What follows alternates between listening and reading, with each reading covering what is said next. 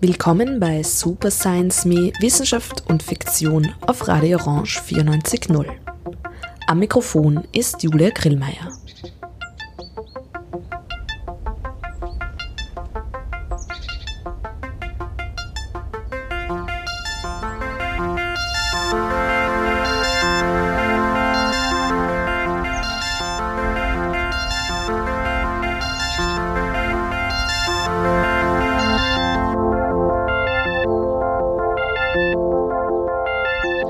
Die heutige Super Science Me Episode ist ein Spezial zum Weltfrauentag.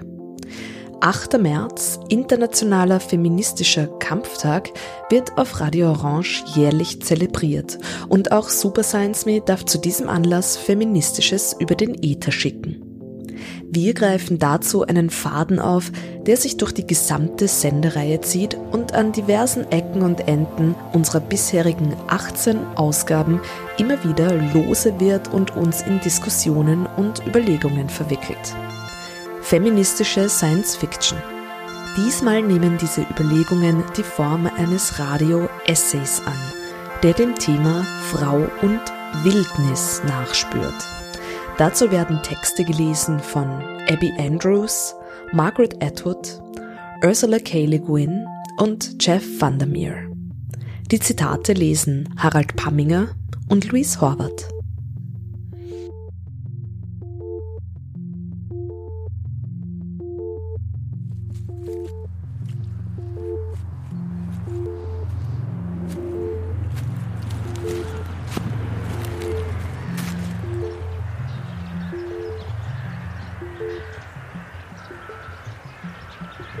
Der Rest ist Frau und Wildnis.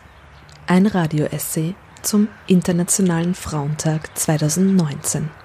Gestaltet von Julia Grillmeier.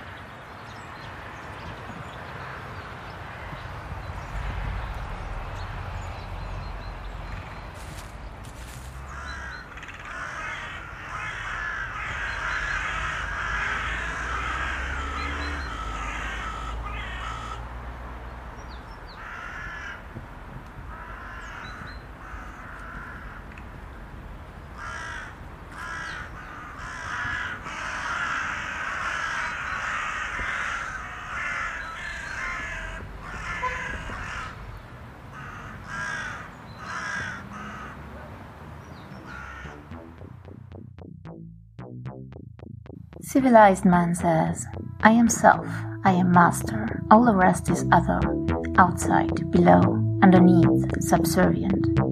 I own, I use, I explore, I exploit, I control. What I do is what matters. What I want is what matter is for. I am that I am, and the rest is women and wilderness to be used as I see fit. Civilized man says, I am self, I am master. All the rest is other. Outside, below, or underneath, subservient.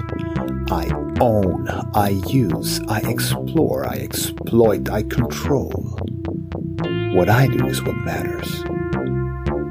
What I want is what matter is for. I am that I am, and the rest is women and wilderness to be used as I see fit. Woman, Wilderness by Ursula K. Le Guin.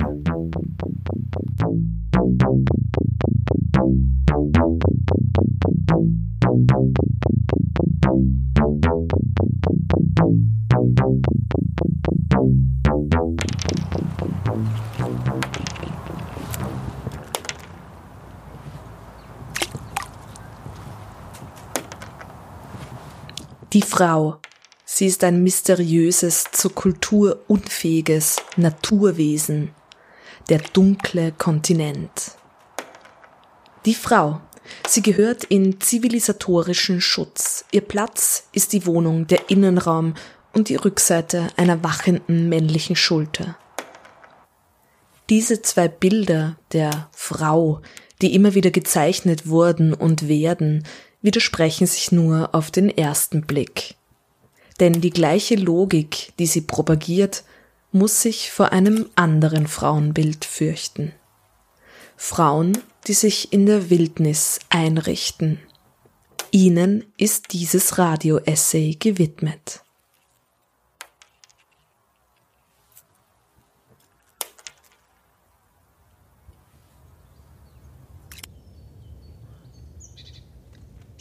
Diese Frauen lösen sich in der Wildnis nicht esoterisch auf, aber sie sind vielleicht besonders sensibel dafür, was es bedeutet, sich von zivilisatorischen Strukturen zu lösen. Denn in der Zivilisation leben bedeutet für sie oftmals unter einem patriarchalen Vormund leben. Selbst so oft nur auf das Muttersein reduziert, verwerfen sie das Bild einer Mutter Natur, die ihnen Fürsorge und Aufmerksamkeit schuldig ist. Die Wildnis ist ihnen nichts schuldig. Sie ist weder Feindin noch Freundin, weil sie nicht das andere ist. Sie ist kein Fremdes, von ihnen getrenntes, das sie vor sich hinstellen könnten und befreunden oder bekämpfen.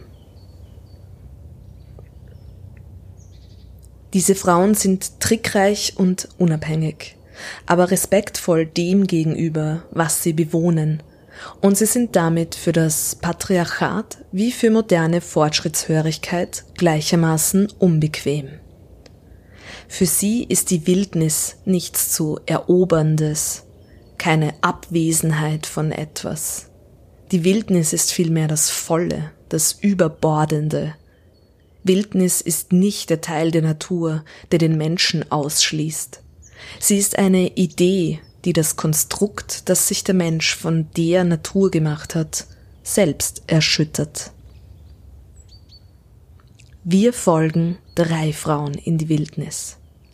Der Erzählerin aus Margaret Edwards Surfacing, die im Roman ohne Namen bleibt der ebenso namenlosen Biologin aus Jeff Vandermeers Annihilation, die nur als The Biologist auftritt oder von ihrem Mann Ghost Bird genannt wird, Geistervogel. Und schließlich auch Erin aus The Word for Woman is Wilderness von Abby Andrews. Civilized man says, I am self. I am master. All the rest is other, outside, below, underneath, subservient. I own, I use, I explore. Der Rest sind Frauen und Wildnis, lässt Ursula K. Le Guin ihren zivilisierten Mann sagen. Die Wildnis ist in seiner Logik das Außen und das andere, das Monströse. I am that I am. Die folgenden Lektüren fragen nach dieser Verbindung von Frau und Wildnis. Und diese Zeilen der großen Science-Fiction- und Fantasy-Autorin leiten uns dabei an.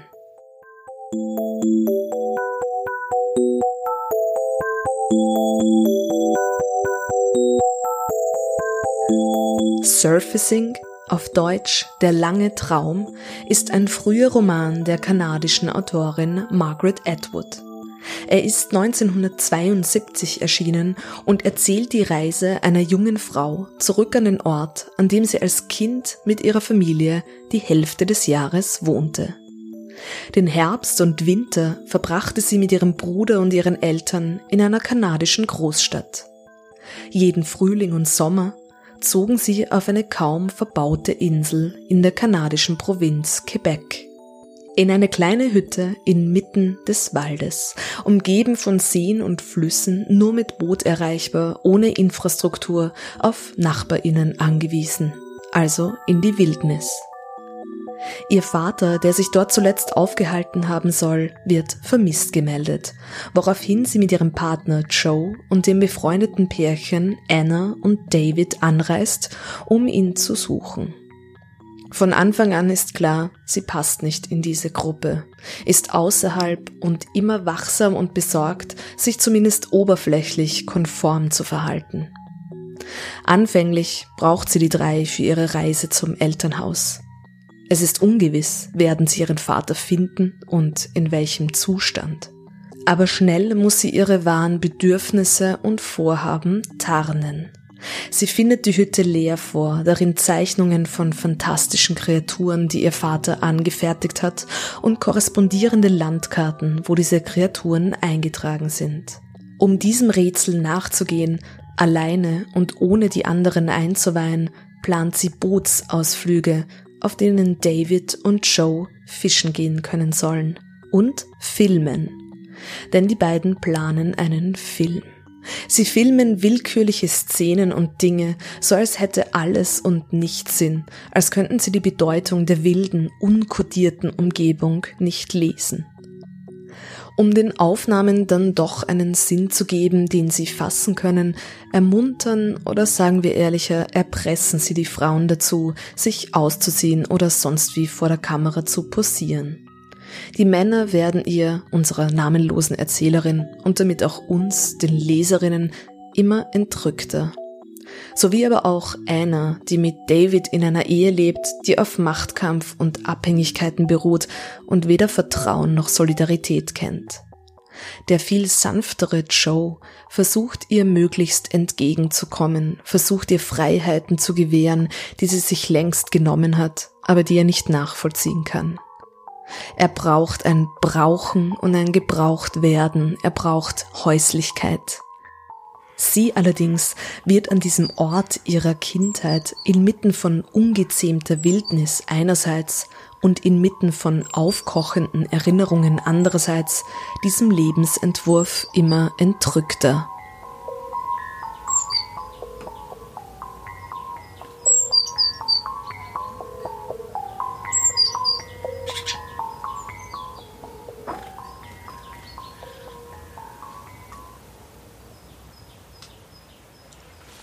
Sie wird wild, tierhaft. Die Menschen, alle Menschen, werden ihr immer mehr zur Qual. Sie empfindet sie als Eindringlinge. Die Rückkehr in die Stadt mit Anna, David und Joe wird undenkbar. Sie bleibt auf der Insel und inmitten der Wildnis. Der Roman endet mit einer Verwandlung. A creature neither animal nor human.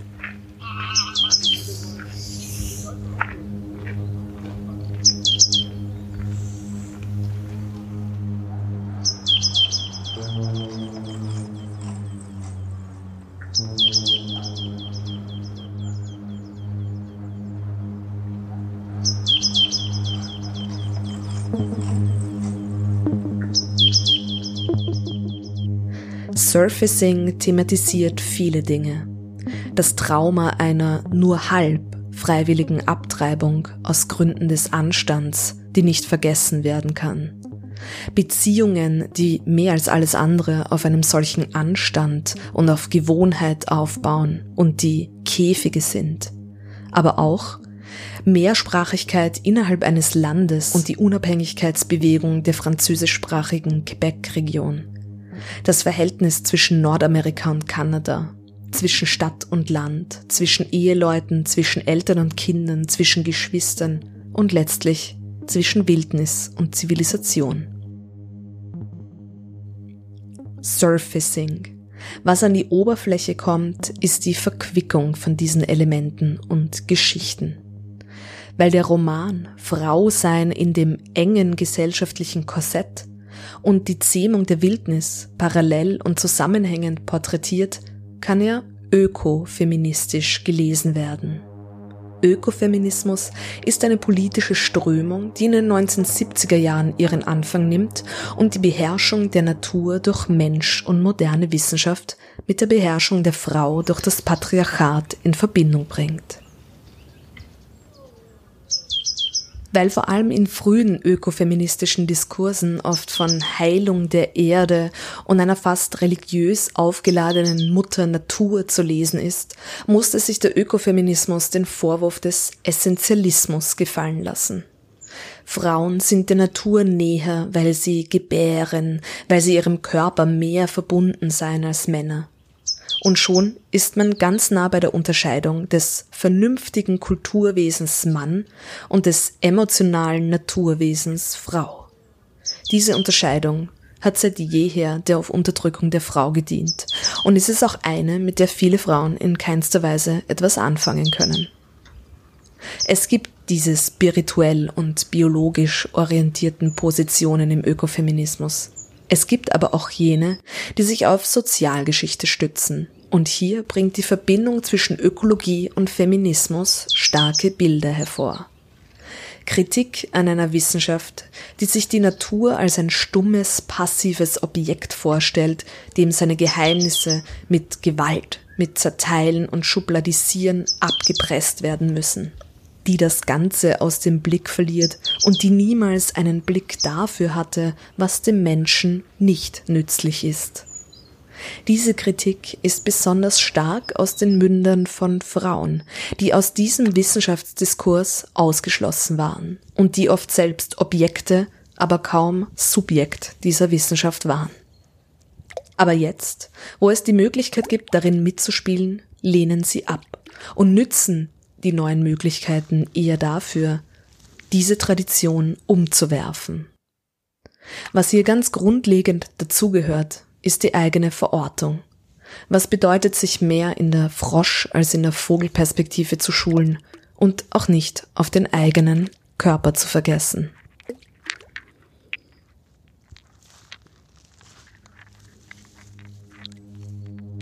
The trouble is all in the knob at the top of our bodies. I'm not against the body or the head either, only the neck, which creates the illusion that they are separate. The language is wrong, it shouldn't have different words for them. If the head extended directly into the shoulders like a worm's or a frog's without that constriction, that lie, they wouldn't be able to look down at their bodies and move them around as if they were robots or puppets. They would have to realize that if the head is detached from the body, both of them will die.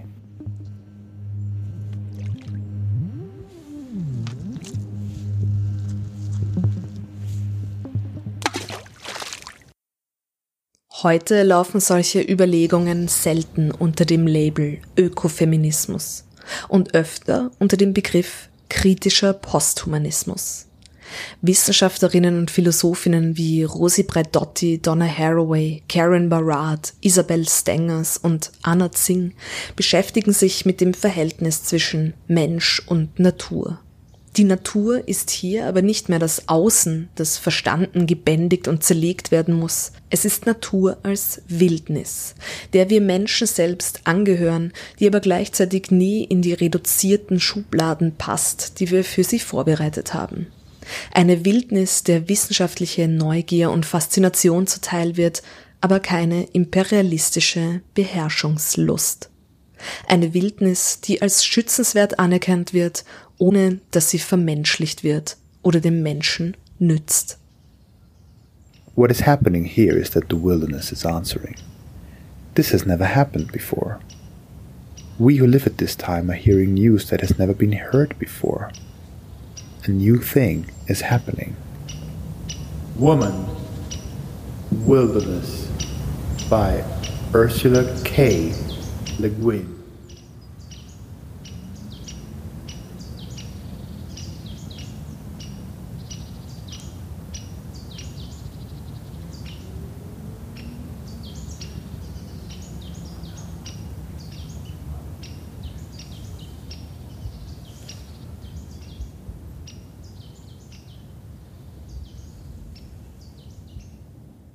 Die Frauen pochen jetzt auf ihre Stimme, schreibt Ursula K. Le Guin. They speak for themselves and other people. The animals, the trees, the rivers, the rocks. And what they say is, we are sacred. Listen, they do not say nature is sacred, because they distrust that word, nature. Nature is a construct made by man, not a real thing just as most of what man says and knows about women is mere myth and construct. Where I live as a woman is to man a wilderness, but to me it is home. Die Natur spricht zurück. Die Natur, der keine Stimme zugestanden wurde, antwortet. Sie braucht dazu aber nicht unbedingt menschliche Münder. Where lies the strangling fruit that came from the hand of the sinner? I shall bring forth the seeds of the dead to share with the worms that gather in the darkness, surrounding the world with the power of their lives. There shall be a fire that knows your name, and in the presence of the strangling fruit, its dark flame shall acquire every part of you. Dieses Zurückreden der Wildnis inszeniert Jeff Vandermeers Annihilation.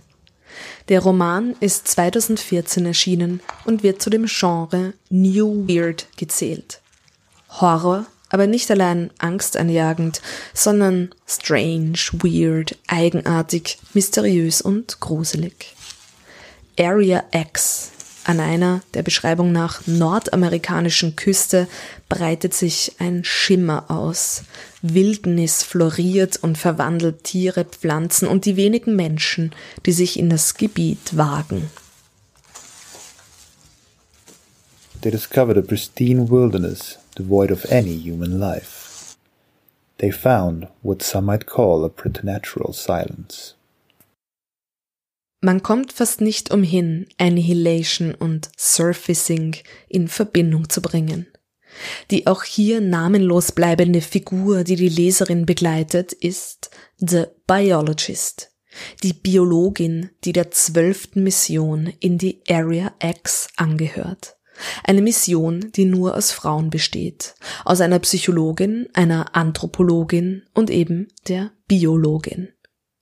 Auch sie nimmt das soziale Leben und die Interaktion mit anderen Menschen zunehmend als Zwang wahr. Mit ihren Eltern und später ihrem Mann in der Stadt lebend, sucht sie flüchtend kleine Enklaven der Wildnis auf. Ein verlassener Swimmingpool, um den sich Vögel und Füchse tummeln und in dem sich nach und nach Wasserläufer, Fische und sogar Schildkröten ansiedeln verlassene Grundstücke, die sich die Flora und Fauna zurückholt, die als leer gelten, aber The Biologist weiß, gerade diese sind voll von Leben im Gegensatz zur Stadt. I was not a domesticated animal. The dirt and grit of a city, the unending wakefulness of it, the crowdedness, the constant light obscuring the stars, the omnipresent gasoline fumes, the thousand ways it presaged our destruction. None of these things appealed to me.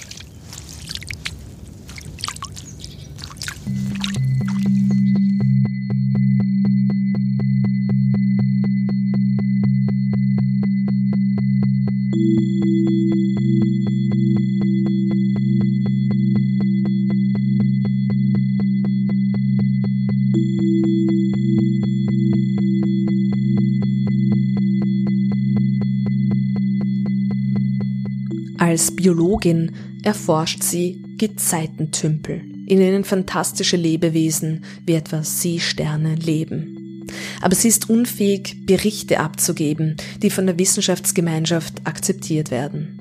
Sie verliert sich in Details, in Unklassifizierbares und in eigene Geschichten. Sie kann sich selbst nicht trennen von dem, was sie beforscht. Und darum ist Area X für sie weniger bedrohend als aufregend. Im Endeffekt findet sich in der pristine Wilderness, in dieser mysteriös hervorgebrachten, ungezähmten Wildnis, die per se nicht eingeteilt werden kann und an der alle wissenschaftlichen Kategorien scheitern, mehr zurecht und heimelig als in der Zivilisation, die ständig Anforderungen an sie stellt, die sie nicht erfüllen kann und will. Ihr Mann, den ihre abwesende und von sozialer Etikette entrückte Art belastet gleichermaßen wie fasziniert, nennt sie halb liebevoll, halb diagnostizierend Ghostbird. Ghostbird, do you love me?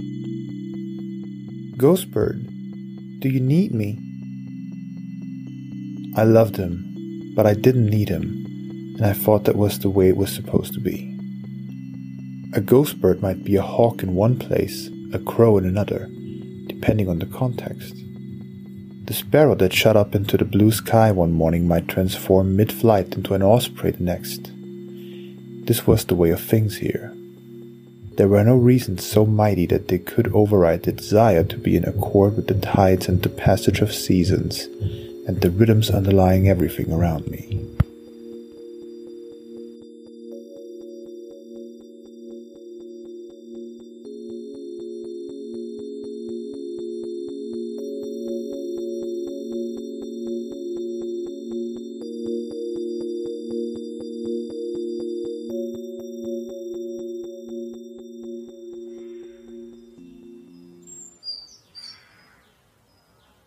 Kritischer Posthumanismus und zeitgenössische philosophische Strömungen wie spekulativer Realismus und objektorientierte Ontologie versuchen sich dem zu nähern, woran Kategorien moderner Wissenschaft scheitern.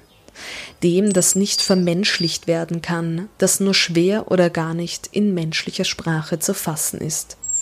Geologische Zeitspannen, Sehen und Vorantasten mit haardünnen Fühlen und Tentakeln, Denken mit kleineren, andersförmigen oder gar verstreuten Gehirnen, Bewegung wachsen, sich in Verbindung setzen, zerstören, hinter dem kein individueller Wille steht, das aber in einem unübersichtlich riesigen und verzweigten Netzwerk Bedeutung gewinnt und diese Philosophien stürzen sich allesamt auf spekulative Literatur, die Übersetzungsdienste ins Menschliche leistet, indem sie Dinge wörtlich nimmt. Annihilation stellt sich die Frage, wie es aussehen könnte, wenn die Wildnis zurückredet und sich menschlichem Verstand verweigert. Annihilation formuliert eine Wildnis, die niemals als Äußeres verstanden werden kann, die vielmehr kontaminierend ist und die sich den Menschen einverleibt.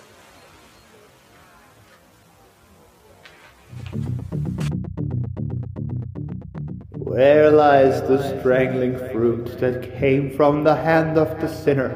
I shall bring forth the seeds of the dead to share with the worms that gather in the darkness, surrounding the world with the power of their lives.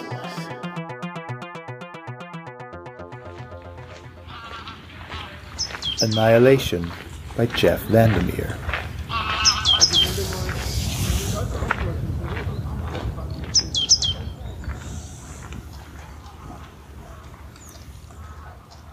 Viele der ökofeministischen und posthumanistischen Ansätze, die anlässlich Margaret Atwoods Surfacing und Jeff Vandermeers Annihilation nun besprochen wurden, finden sich auch in Abby Andrews Roman The Word for Woman is Wilderness, erschienen im Jahr 2018.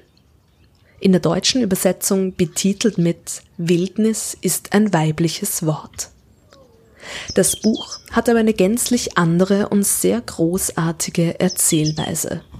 Wir hören die Gedanken und lesen die Logbucheinträge der 17-jährigen Erin, die sich aus England nach Alaska aufmacht, um als letzte Station in einer Hütte im Denali Nationalpark in eine einsame Wildnis einzutauchen.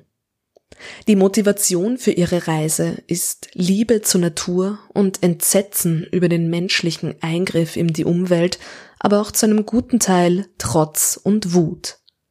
Früh als Kind hatte sie den Traum, in der Wildnis zu leben. Ein Traum, der sich mit zahlreichen Fiktionen und Abenteuergeschichten speisen lässt. Sie verschlingt Dokumente von und Dokumentationen über Henry Thoreau, den Unabomber und Naturanarchisten Ted Kaczynski und Aussteiger wie Chris McCandless und andere Mountain Men. Die Bücher und Filme, die sie findet, haben ausschließlich männliche Helden. Und Erin stellt schnell fest, als Mädchen ist dieser Wunsch nach Wildnis unpassend. Nach einer zielgerichteten Recherche findet sie zwar auch Frauen, die von Reisen und Abenteuern in der Wildnis berichten, Sie sind aber allesamt als Ausnahmen porträtiert. Männer scheinen ihr wahres, authentisches Ich in der Wildnis zu finden. Frauen wird ein solches abgeschrieben. My parents can't reconcile this sudden bid for independence and shrugging off of domesticity with what they think of as my nature. Introverted and docile. They are confused by my surety and think that instead this impulse must stem from some malady. That I overthink things, that I feel too much, that I should not watch the news if it scares me so much that it makes me want to leave what I must see as the train wreck of modern society. The word for woman is wilderness, by Abby Andrews.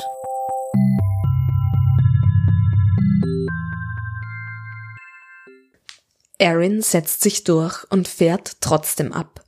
Sie will einen Film machen, die Essenz der verschiedenen Stationen der Reise und die Begegnungen einfangen.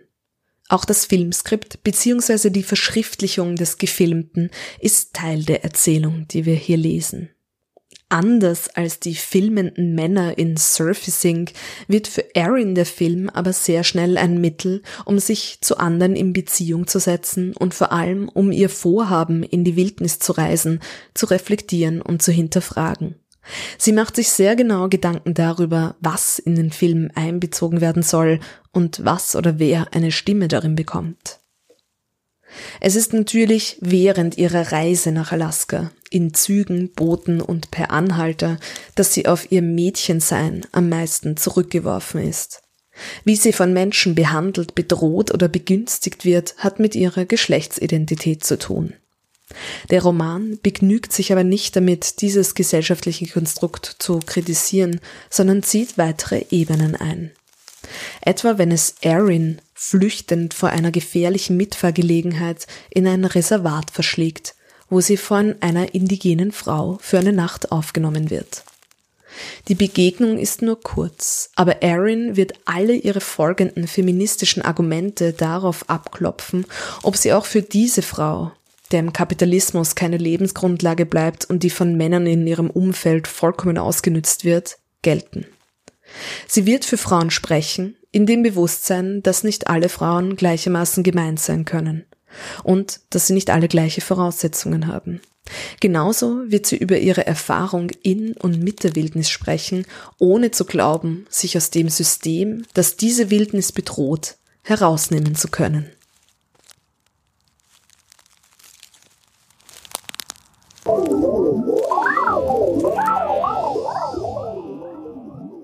In the landscape, the elements merge like there is no limit to their pervasiveness, no clearly defined contours.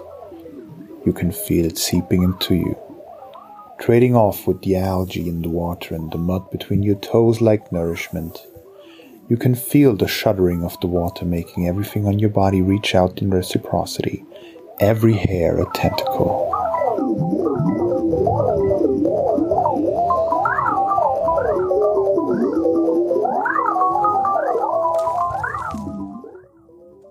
The Word for Woman is Wilderness ist in meiner Lesart ein wunderschönes Beispiel dafür, was Donna Haraway mit Staying with the Trouble meint. Das ist der Titel ihres jüngsten Buches, in dem es darum geht, den menschlichen Einfluss auf die Natur zu begreifen, neu zu denken und weniger zerstörerisch zu gestalten. Arins Nachdenken zeigt, dass wichtige Fragen immer komplizierter werden, je näher man hinschaut, dass dies aber kein Grund zur Verzweiflung, sondern vielmehr ein Motor für Enthusiasmus und Neugier sein kann. Staying with the Trouble heißt, sich nicht in allzu bequeme Lösungen zu flüchten, sondern ein Problem von so vielen Seiten wie möglich anzusehen, auch wenn es kompliziert und unordentlich wird schlammig, würde Donna Haraway vielleicht sagen. Staying with the trouble heißt auch staying in the muddle.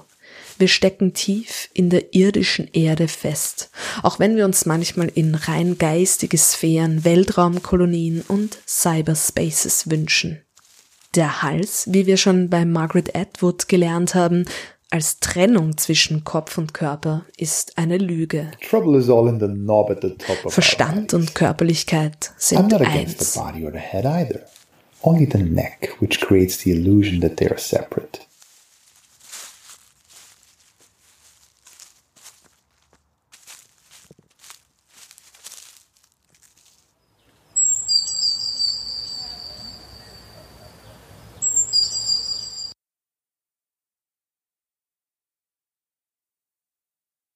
Und so schließt sich der Kreis. The rest is Women and Wilderness. So heißt auch ein Kapitel aus dem Buch von Abby Andrews, das sich neben zahlreichen inspirierenden Wissenschaftlerinnen und Umweltaktivistinnen auch auf Ursula K. Le Guin bezieht. Auch der Titel des Romans The Word for Woman is Wilderness ist an Le Guin angelehnt, und zwar an ihren Roman The Word for World is Forest ebenso ökofeministische Literatur, insofern als das imperialistische Landnahme und Kolonialisierung eines Planeten mit patriarchaler Herrschaft und Macho-Allüren parallel gezeichnet werden. Auf dem über und über mit Wald bedeckten Planeten, der von Menschen besetzt und gerodet wird, leben friedvolle Wesen, deren Sprache keinen Unterschied zwischen Wald und Welt kennt.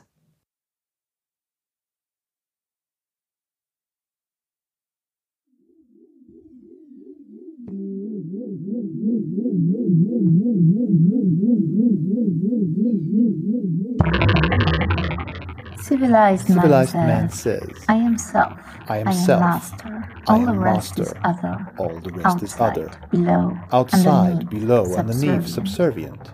I I own, own, I, I use, use, I explore, I exploit, exploit, I control. I control. What I do is what, What I matters. do is what matters. What I what I want, want is what matters for. for. I am, am that I am, and the And rest is women and wilderness, to be used as I see fit.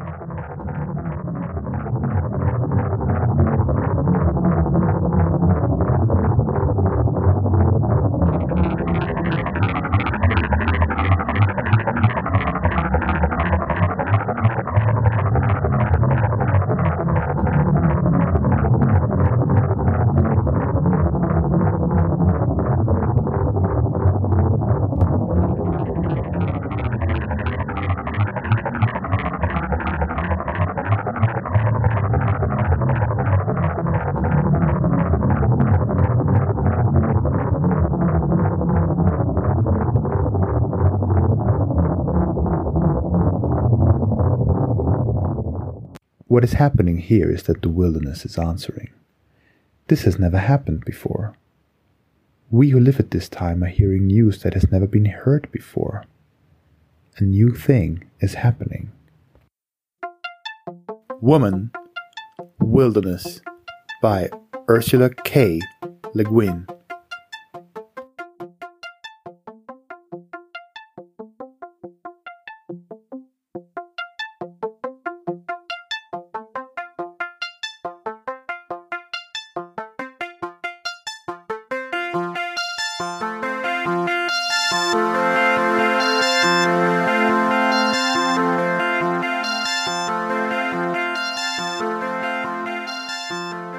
Das war Super Science Me Wissenschaft und Fiktion auf Radio Orange 94.0.